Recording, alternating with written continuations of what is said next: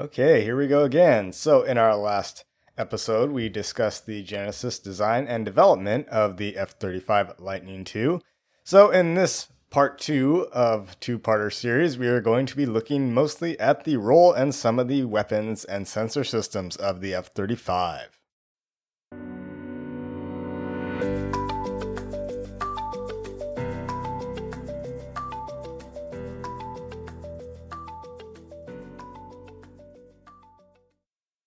When you compare the two side by side, outwardly, the F 35 looks very similar to the F 22. In fact, if you look at both of them head on, then it's difficult to tell which is which apart from the different shapes of the air intakes.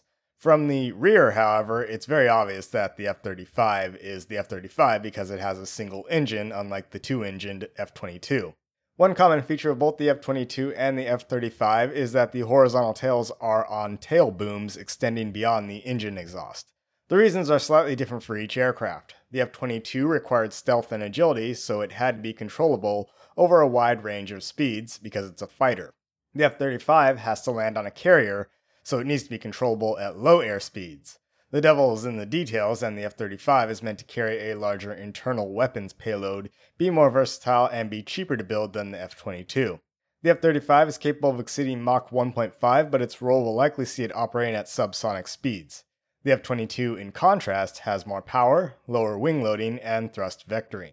Put simply, the F 35 is more of a strike fighter or a bomber, whereas the F 22 is a dedicated fighter.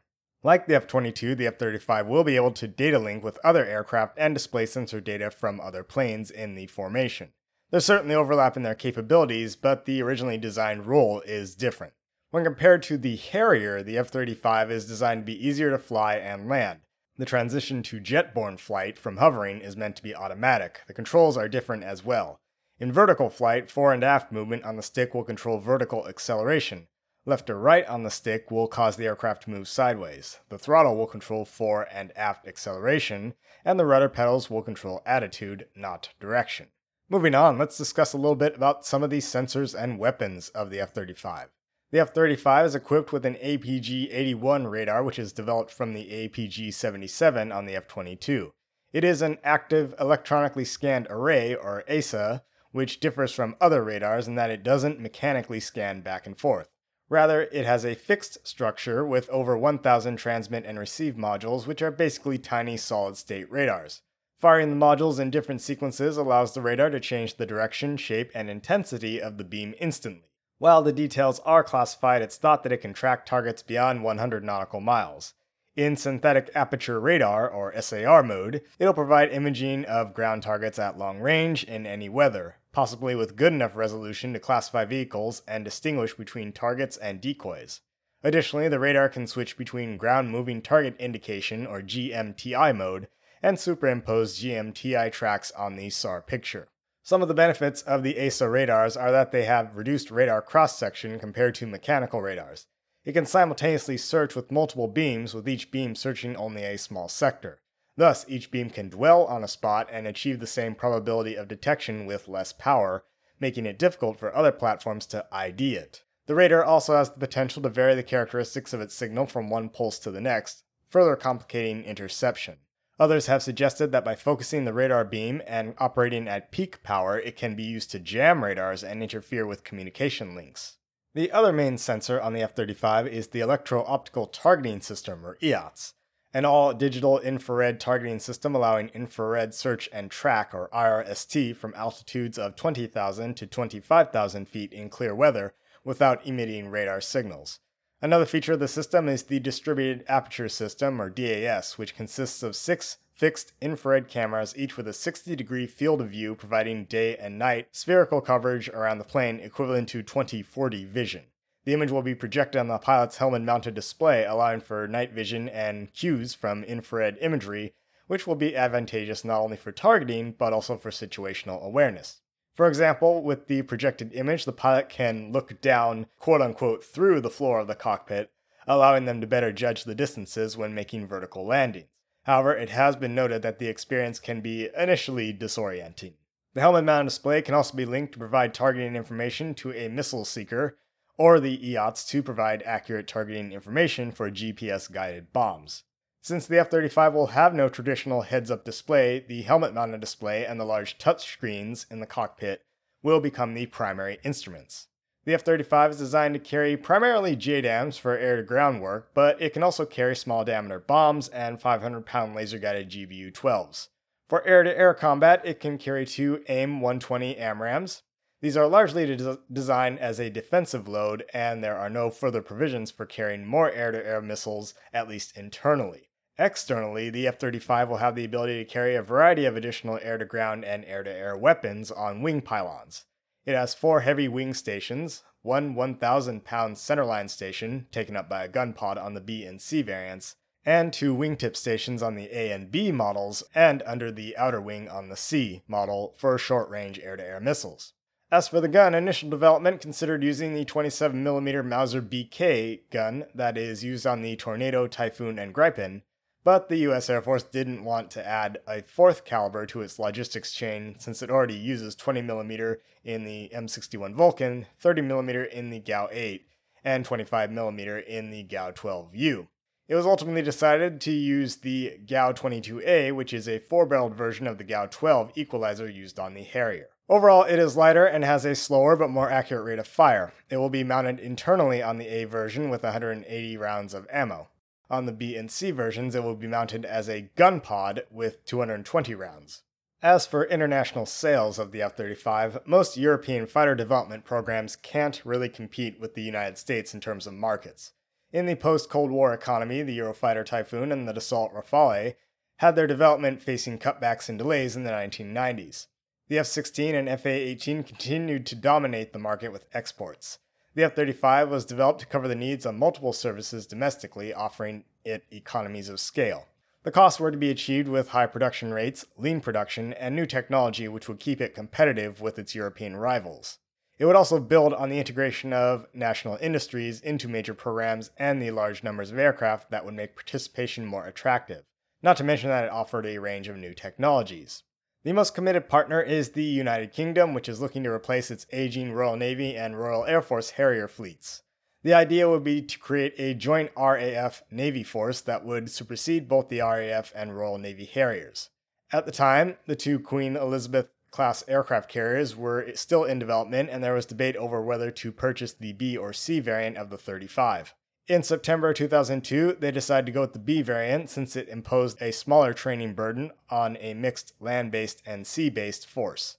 Furthermore, both the HMS Queen Elizabeth and HMS Prince of Wales retained their bow ski jump ramps, therefore making the C variant useless for them. One of the biggest issues for exporting the F 35 is the advanced stealth features it has. The Pentagon spends hundreds of millions of dollars per year to protect programs like the F 22 and the B 2. It's been estimated that security measures attached to these projects add 15 to 20% to their costs. The US has three options for exporting the F 35.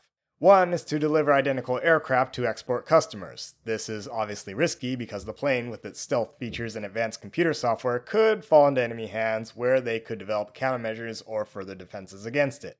Option 2 is to deliver a sanitized version. Most sensitive materials and technology would be eliminated, this is hard to do because if you elim- eliminate some of the stealth features, then it's basically no better than a current generation aircraft. You could buy an upgraded F 16 for cheaper. Option 3 is to deliver it with less sensitive materials, but still reflecting a disciplined approach to stealth.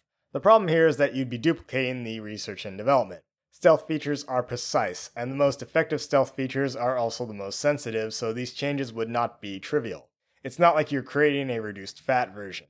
If you're creating a less stealthy version, then you'd basically be redesigning it. Not only that, but this F 35 Lite version would have differences in maintenance, training, support, and missions that it will be able to carry out. You'd have to sell this thing on the pitch that the customer is paying $50 million for a cheaper plane that's more likely to get shot down than the premium US version. In 2003, Lockheed Martin was awarded a $600 million supplemental contract to develop an international partner version of the F 35. This would include anti tampering technology to the hardware and software. Sensitive components could not be removed without destroying them, and sensitive software would detect unauthorized access and destroy the data. Currently, Israel is developing their own modifications to the F 35A, known as the F 35I Adir. Israel is known to do this, and they often create very unique versions of the aircraft with Israeli software and systems. In fact, the first use of the F 35 in combat by any country was claimed by the Israelis in May of 2018. The first US use of the F 35 in combat was over Afghanistan in September of 2018 by a US Marine Corps F 35B from the USS Essex. Current and planned users of the F 35A, aside from the United States, are Australia, Belgium, Denmark, Israel, Japan, Netherlands, Norway, South Korea, and Turkey. However, Turkey's orders were cancelled after they purchased the S 400 missile system. Italy, Japan, South Korea, and the UK are also to operate the B variant. The only current user of the C version is the United States, probably because it's designed for CATOBAR on carriers, and the only other country to currently op- operate that style of carrier is France, but they're not buying the F 35. This is France we're talking about, and they already have the Dassault Rafale M for their Navy.